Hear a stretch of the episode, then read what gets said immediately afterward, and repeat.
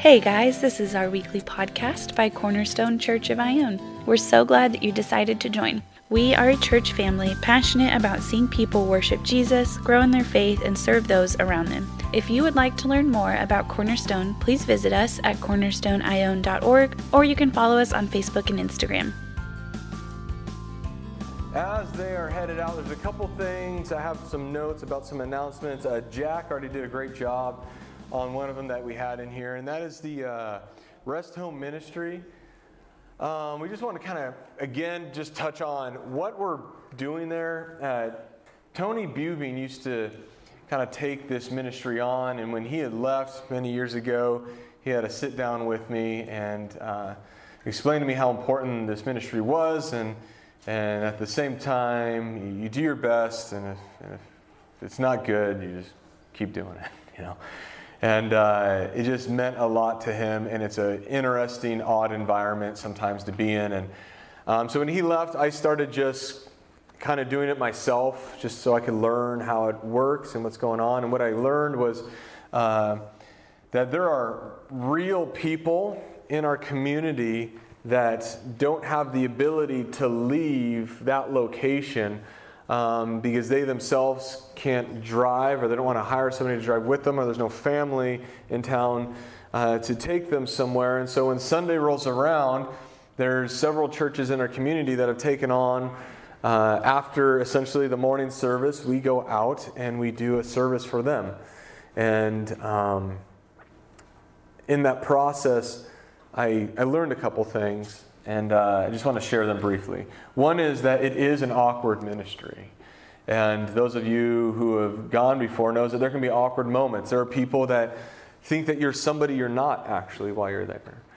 Um, they don't remember the conversations. They talk at times they're not supposed to talk and don't talk when you're hoping they would talk. And, and, and I think that what, what I learned is that that's okay right? That it's it's going to be awkward sometimes, and that's okay. There's literally um, biological and physical things that they can and can't do, or things that happen that they can't control, and, and you're there. And uh, and so, if you're like, well, it's kind of awkward, so that makes me nervous to go. Uh, what Bob Hole and I would ask is that um, that you just kind of step through that and uh, just do it if you can. And um, another thing that I learned is that uh, a couple times a year is helpful. That if you're like, well, I can't do it once a month or I can't do it, you know, every other month, but if there's a couple times you can go, we put it in the bulletin for a reason. Like today, it, Bob holds numbers in there. You can call Bob and say, "Hey, I'd like to go. I can I can be there for 40 minutes. Would that be helpful?" And he'd say, "Absolutely, you go." Uh, the, the, other thing that I learned, and this helps, I think all of us realize um, the phase of life that some of these people are in. Um, there are people that, were, that will request a visitor. You can request somebody to come talk to you. And they ask, um, who? And they say, anybody. There's legitimate, real people in these facilities that just want to talk to anybody.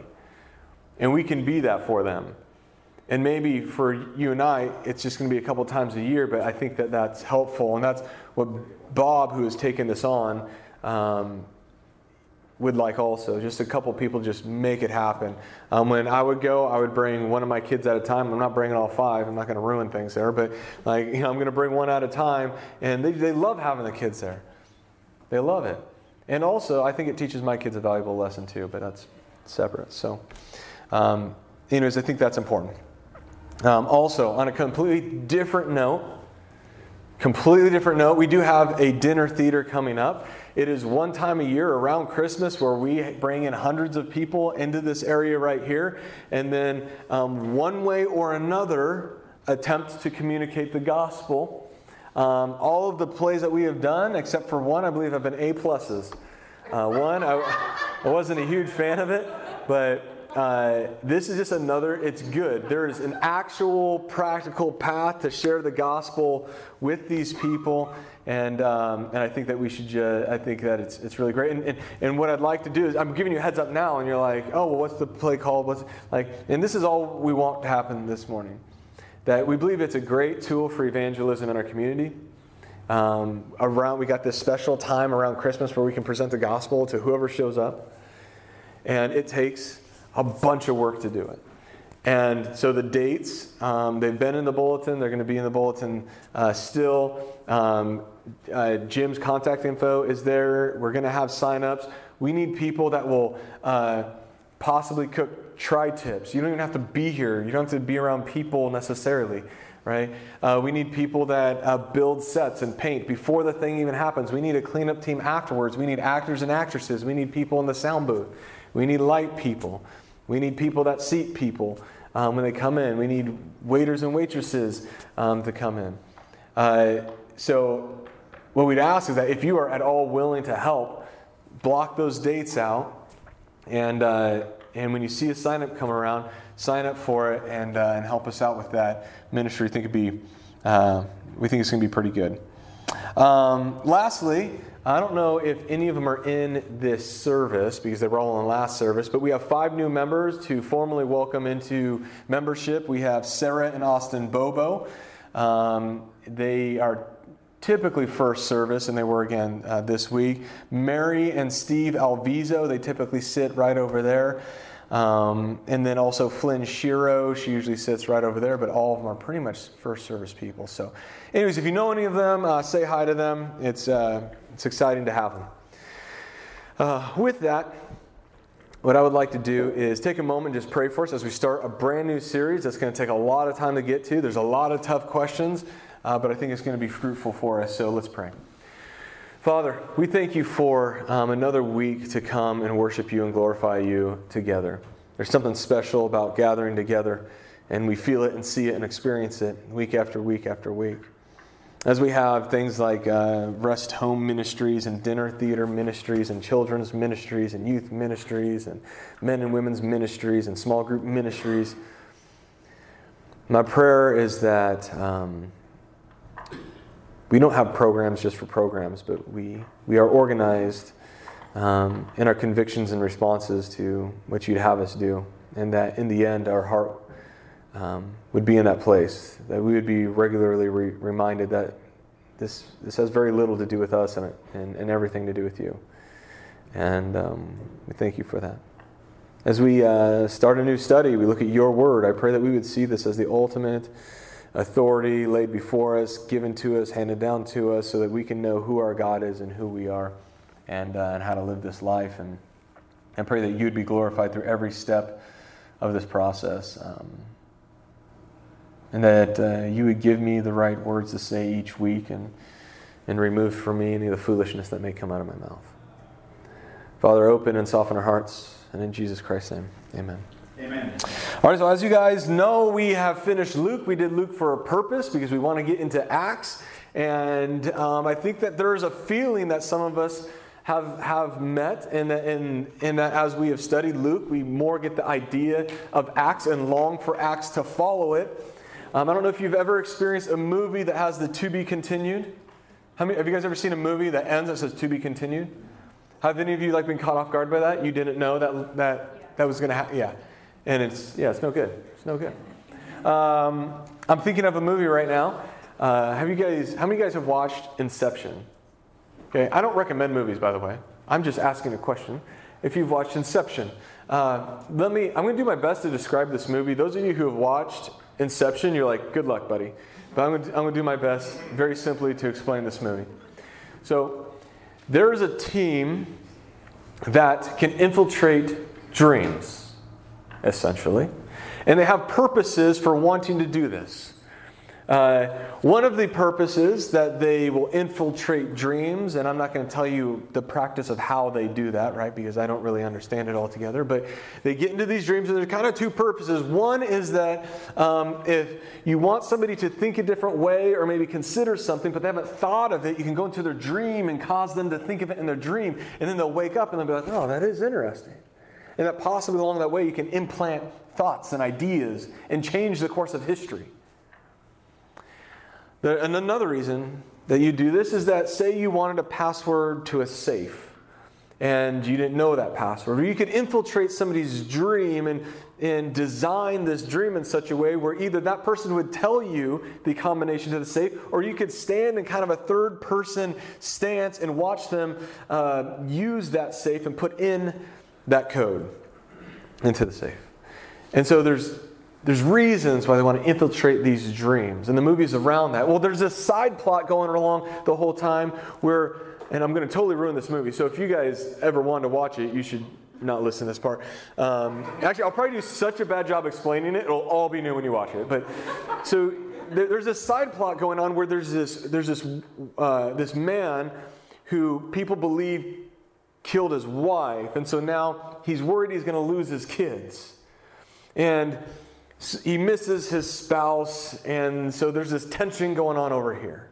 And essentially, what happens is um, they go in and they're going like several levels deep into these dreams, okay? And apparently, that's very dangerous. And part of the thing when you go into these dreams, you got to know when you're out of the dream, right? I don't know if you guys have ever had those dreams where you think you're awake and you're not. Um, I've had some very embarrassing moments with that.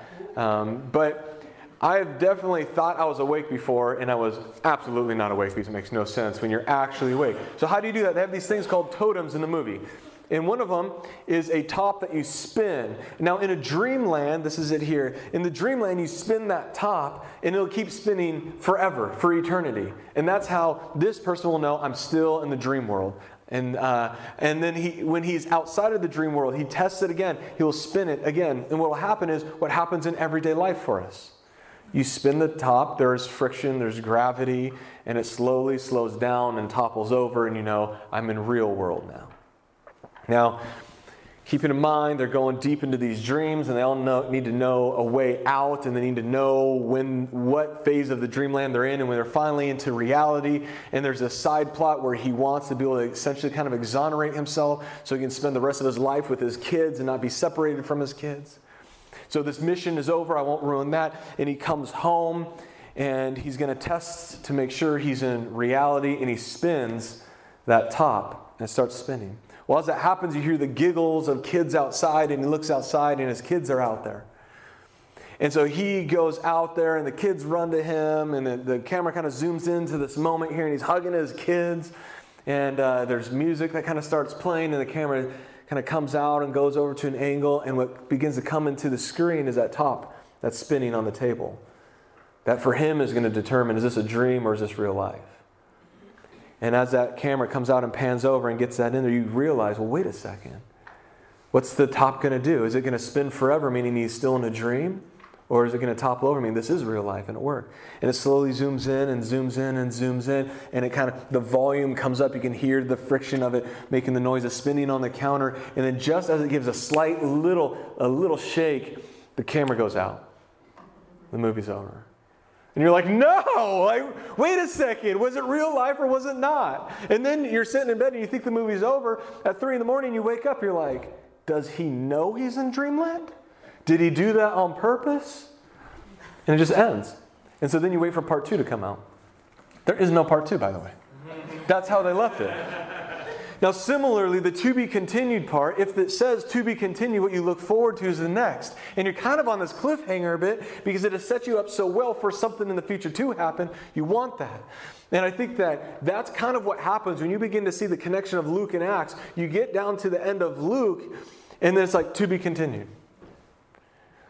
And there's this feeling, this little bit of a tension where like we want to get into Acts now. Let's see what happens now. And I think that's for good reason because we see in Luke, we see Jesus, uh, he, we see his, his uh, incarnation. We see his life. We see him fulfill the law. We see him fulfilling Old Testament prophecies as uh, humanity has waited 400 years of silence between Old Testament and New Testament. That now there is the Messiah coming. You have the forerunner going. It's beginning to confirm this is the Messiah. He preaches and teaches and does miracles affirming what he has said and fulfilling the Old Testament prophecies, which more and more and more cause people to believe this is the one true God Messiah Messiah coming to save the world and reconcile people to the Heavenly Father.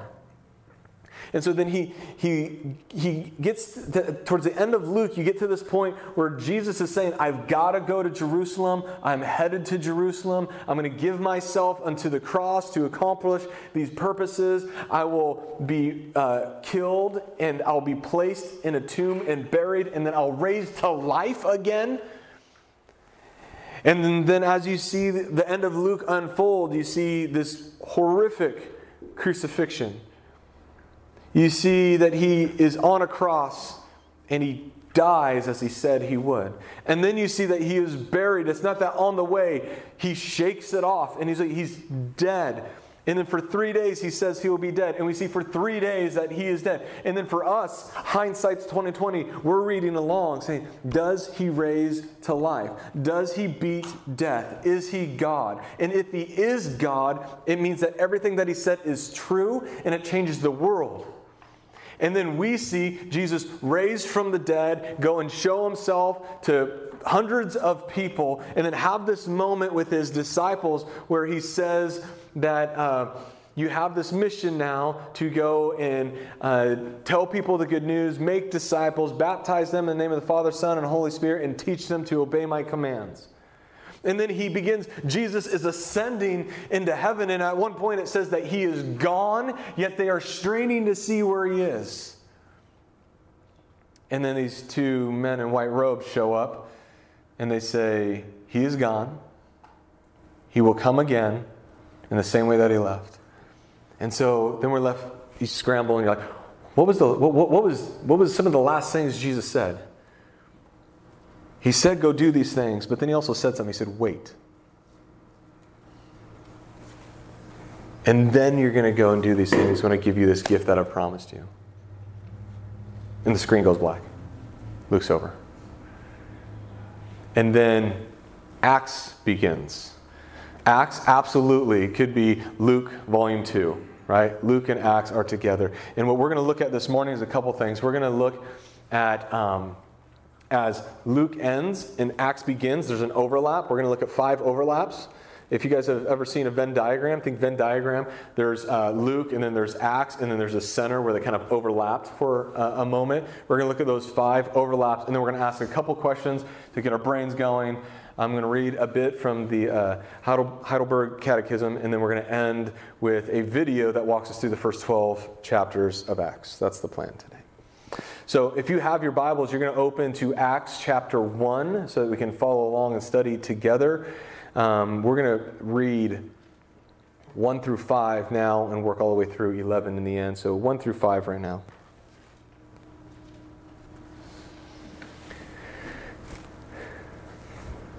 In my first book, I told you, Theophilus, about everything Jesus began to do and teach until the day he was taken up to heaven after giving his chosen apostles further instructions through the Holy Spirit.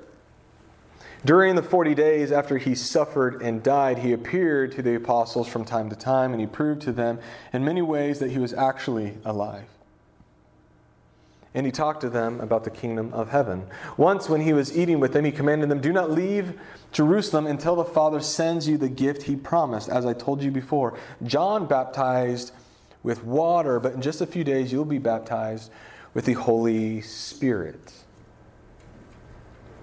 So, on the next slide, we'll kind of zoom in on a text here.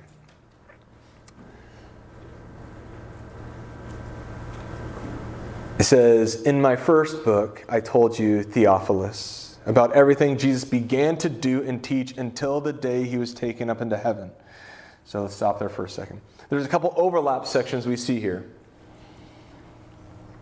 First, that Luke was written, Luke wrote to Theophilus, and then we also see that Acts begins being addressed to Theophilus again. Now, some would say that this maybe is just people loved by God because of the word Theophilus.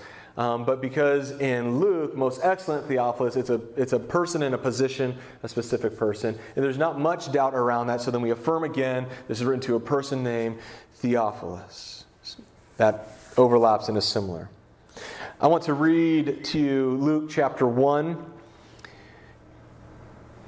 verses 2 through 4. They used eyewitness reports circulating among us from the early disciples, having carefully investigated everything from the beginning. I also have decided to write an account for you. Part of what's being said there is that the purpose of Luke is to talk about everything from the beginning until Jesus ascends and making sure that it is true and that it is accurate and that Theophilus can have confidence in what he believes. There's two things that happen there. One, we see the Theophilus portion, but also we are affirmed about what beginning of Acts is saying what Luke was doing. And we can affirm that that is what he did because we just studied it. Verse 4 of Acts chapter 1 says this Once when he was eating with them, he commanded them, Do not leave Jerusalem until the Father sends you the gift he promised. As I told you before, John baptized with water, but in just a few days you'll be baptized with the Holy Spirit. He says, Do not leave Jerusalem in Acts. Guess what the end of Luke says? It says, Wait, do not leave Jerusalem yet. Saying, Wait. Luke chapter 24, verse 49. This is the very, very, very end of Luke. And now I will send the Holy Spirit just as my Father promised. But stay here in the city until the Holy Spirit comes and fills you with power from heaven. So wait until the Holy Spirit comes. Again, it's overlap. End, end of Luke, beginning of Acts. On another slide, this is Acts chapter 1. This will be verses 6 through 11. It says this. So when the apostles were with Jesus, they kept asking him, Lord, has the time come for you to free Israel and restore your kingdom? He replied, the Father alone has authority to set those dates and times, and they are not for you to know. But you will receive power when the Holy Spirit comes upon you. And you will be my witnesses, telling people about me everywhere in Jerusalem and throughout Judea, in Samaria, and to the ends of the earth. After saying this, he was taken up into a cloud while they were watching, and they could no longer see him. As they strained to see him rising into, the, into heaven, two white robed men suddenly stood among them. Men of Galilee, they said. Why are you standing here staring into heaven? Jesus has been taken from you into heaven, but someday he will return from heaven in the same way you saw him go. There were further in, instructions. Right? End of Luke says that it was also written that this message would be proclaimed in authority to all the nations, and then goes on to say, and you are the witnesses that will go and do that. In the beginning of Acts, says the same thing. And you will be my witnesses, telling people about me everywhere in Jerusalem, throughout Judea, Samaria, to the ends of the earth. So both of them have this overlap where there's this mission, right? They're going to go do something now. It's not over. It's not Jesus did his thing and now he's like, now just kind of go into idle, put the car into neutral, and chill until I return. There's a mission that these, uh, these apostles are going to go on. They have a job, a job to be done, empowered by this gift that is coming and they're to wait for it. And there's overlap, end of Luke and beginning of Acts. In fifth, and lastly, there's an ascension. After saying this, he was taken up into a cloud while they were watching, and they could no longer see him. As they strained to see him rising to the heavens, two white robed men suddenly stood among them. They said, Men of Galilee, why are you standing here staring into heaven? Jesus has been taken from you into heaven, but someday he will return from heaven in the same way that you saw him go. Jesus ascends in both. End of Luke talks about the ascension of Jesus, beginning of Acts, the ascension of Jesus. Essentially, in a theatrical point of view, this is what's happening as uh, just as in Inception, the movie ends, it's panning out, and you see in the corner of the shot, you begin to see that that top is still spinning, and then it zooms in on it, and then uh, just as it moves, the camera goes black and the movie's over. Part two begins with that same view of looking at the kids that are, you know, hugging their dad and happy, and the light music starts playing, and it zooms out, and then you see that, and then you and it's spinning, it gets louder, and you see it shake, but then the movie just continues then, and we get to see what happens. That's what this overlap is doing. And what we're going to see now is what we would call the early church. This is Jesus ascends. The new covenant is set in stone, is the covenant of grace created by the shedding of blood and his body given for us. And we're going to see the church begin. We're going to see the gospel preached. We're going to see people hear the good news. They're going to repent of their sins. They're going to turn to God, and they are going to be added to the kingdom. And then those people that are added to the kingdom, which are the church, are, then, are going to then start meeting together in these smaller churches, and it's going to grow, and it's going to grow, and it's going to grow. And, and part of the neat thing that we can look back in hindsight right now is that this started on the other side of the world. And now we're, uh, and, and, it's told to, to, to all the nations, and now we're on the other side of the world able to read this as people of proof in some sense that this is maybe not completed, but that it has made great progress all the way around the world. But then we jump back to this beginning passage, and there's got to be something asked here.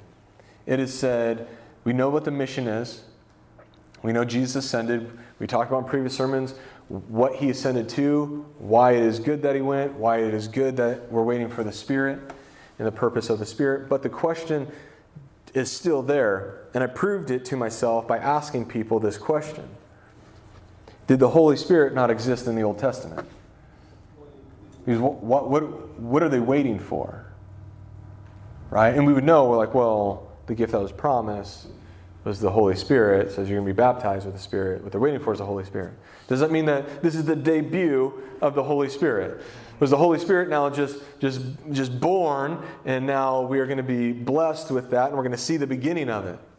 And I would argue um, very confidently uh, that absolutely not. We have to get that out of our mind the Holy Spirit is part of the triune God that always existed. In fact, if you go to Genesis chapter 1, you will see that the Holy Spirit is present there and part of creation.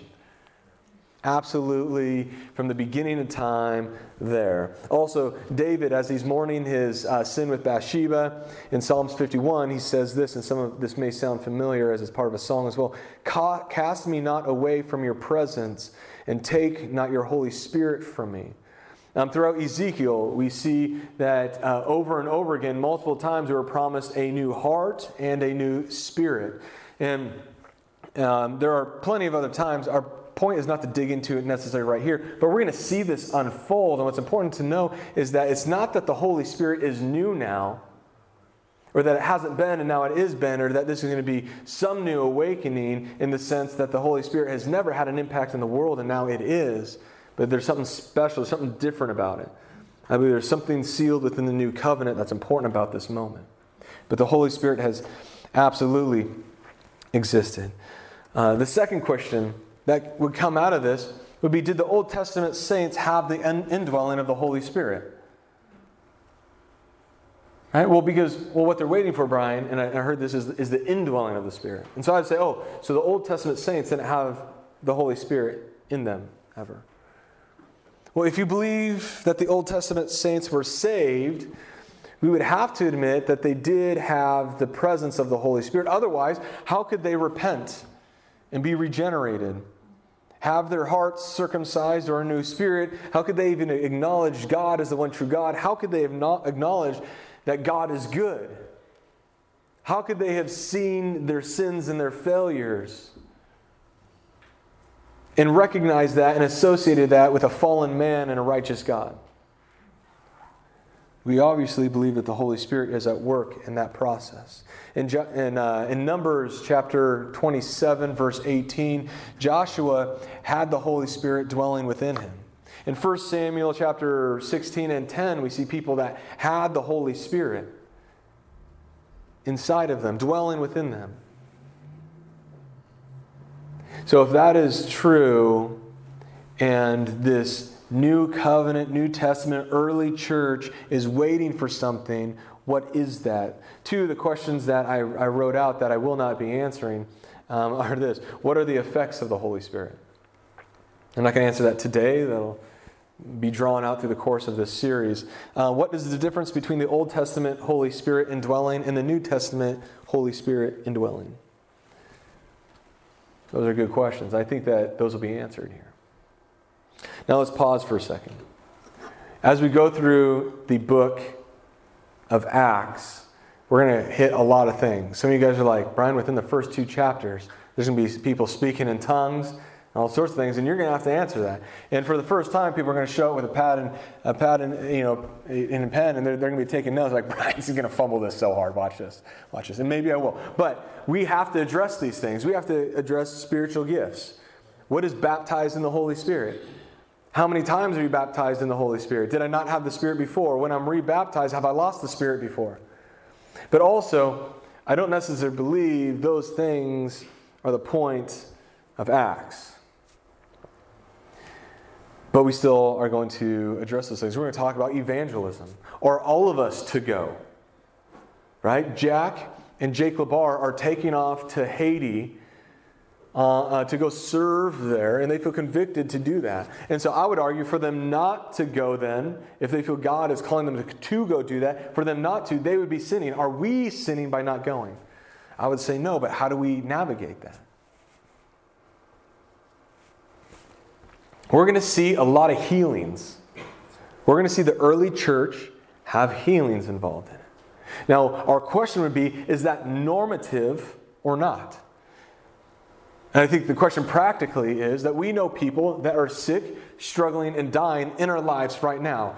Should we pray and expect, as normative behavior as a follower of Jesus, that God would and should and shall heal that person? And if there are healings and we're told to pray for healings, then when we do pray for healing for somebody and God doesn't heal that person, how do we live our lives the next day? We're going to talk about soteriology, salvation. We're going to have to ask the question Did you do anything to save yourself? We're going to ask the question Can you lose your salvation? These are, uh, these are big, big questions. And uh, my hope is that as we approach these subjects, we come with a very humble, submissive heart to the Word of God and be very, very gracious through the next year and a half or so. I want to read you something from the Heidelberg Catechism. This will help, I think, get our brains going and just give us some level of a standard from uh, what we could say way back when, what the standard was. There, the Heidelberg Catechism is made up of questions that they thought prudent to answer. And one of the questions was, What do you believe concerning the Holy Spirit? Their answer was this First, that the Spirit, with the Father and the Son, is eternal God. They are one God together. The Holy Spirit is part of the one triune God. Second, that the Spirit is given also to me so that through true faith he makes me share in Christ and all his benefits, comforts me, and will remain in me forever. And I think that's a good fundamental understanding to then begin to work through this book. To recap the overlap, which I think is important because it shows the connection. It's like this ends and then this picks up. It's Luke's intention, it's part of the Word of God. So the overlaps include the recipient being Theophilus. That Luke taught through the things from the beginning until Jesus' ascension. There were further instructions, meaning that the disciples were tor- told now to go do something. And then they're supposed to wait. And we already know what they're waiting for. The answer's in there. They're waiting for the Holy Spirit. And then also, we see in both the ascension. And I refer back to a sermon that we talked about, about why it was better that Jesus ascends. That's hard for a mind to grasp. If you haven't heard that sermon, I would suggest you go back and find that one and listen to that. There's a reason why it is better that Jesus ascends and why it is better that we are filled with the Spirit. And it has a lot to do with the cross and Jesus Christ. So, us wanting to dig into Acts, which is going to be, uh, I, in my mind, I really believe that everybody that comes through this series is going to learn new things. Um, I'm going to learn it maybe three days earlier than you. That's the only difference. And we're going to work through this and study this together. And my hope is that our view of Jesus redemption, salvation, the Holy Spirit, the effects of the Holy Spirit are sculpted by Acts and the rest of the letters in the New Testament. And that what we see on TV and through the radio and through our friend who believes this and our other friend who believes that, that those things are chiseled away as necessary as the firm foundation that we stand upon then actually paints the picture of what they are. And there's absolutely, it is, it is an exciting new chapter we're in as we leave Luke and go into Acts. What I'd like to do now as we asked some good questions. We gave an overview of some of the depth of the series that is coming.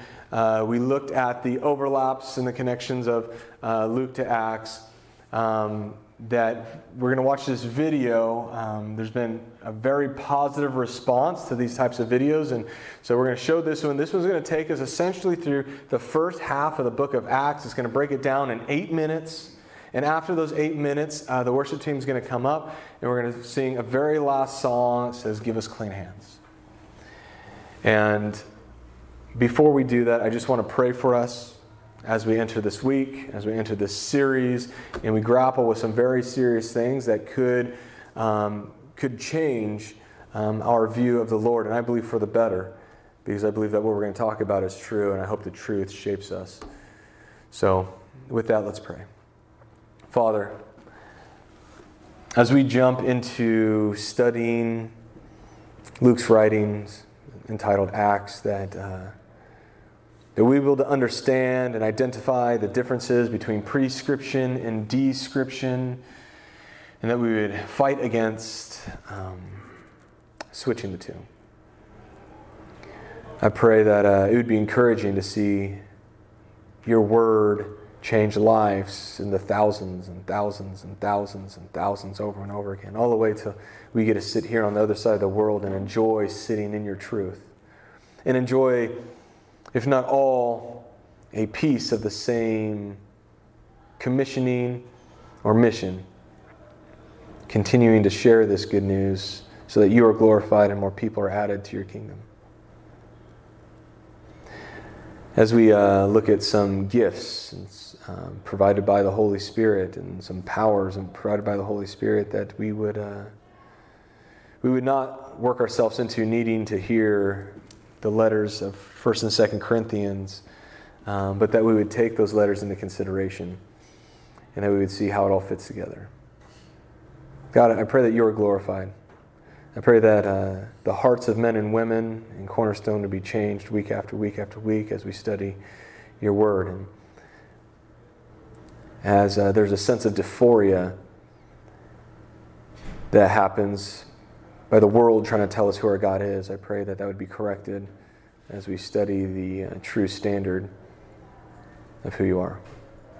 God bless and anoint this series and this service and change us. We love you, and in Jesus Christ's name. Amen.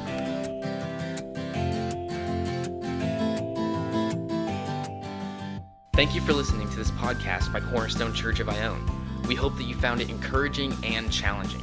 Please feel free to share this podcast with friends and family, and we will see you all next week.